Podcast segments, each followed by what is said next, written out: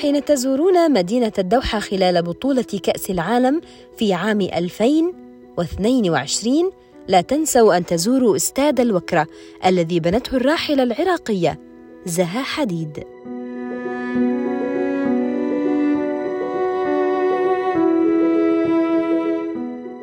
هذه قصة العالمة العراقية زها حديد معي أنا ميمة الكاوي في بودكاست عالمات عربيات.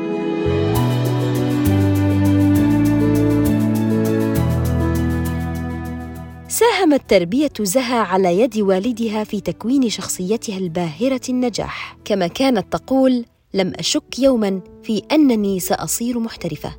التحقت بالجامعة الأمريكية في بيروت، وتخصصت في الرياضيات، وفي عام 1980 أنشأت مكتبها المعماري الخاص في لندن، مكتب زها حديد المعماري، والذي يعمل به اليوم أكثر من 350 شخصاً.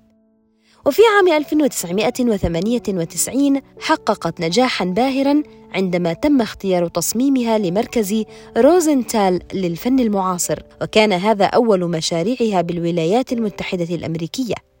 وحصل تصميمها على جائزتين. جائزة المعهد الملكي للمعماريين البريطانيين في عام 2004 وجائزة المعمار الأمريكي من متحف شيكاغو المعماري في العام التالي. كما عينت أستاذة في كلية الهندسة المعمارية بجامعة إلينوي في شيكاغو خلال حقبة التسعينات.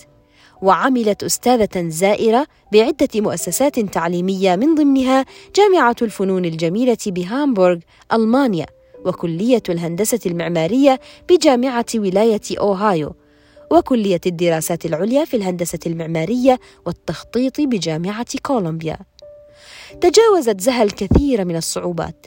ففي عام 2003 انتهت من إنشاء مبنى مركز روزنتال للفن المعاصر وهو أول متحف أمريكي تتولى تصميمه امرأة واعتبرته جريدة نيويورك تايمز أهم المباني الأمريكية التي أنشئت منذ الحرب الباردة.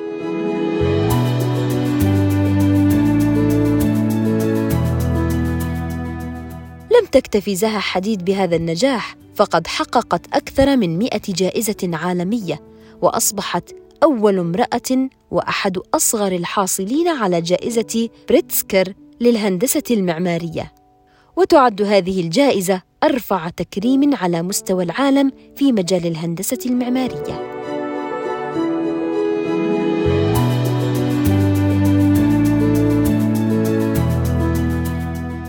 هذه قصة العالمة العراقية. زها حديد معي أنا ميم الكاوي في بودكاست عالمات عربيات.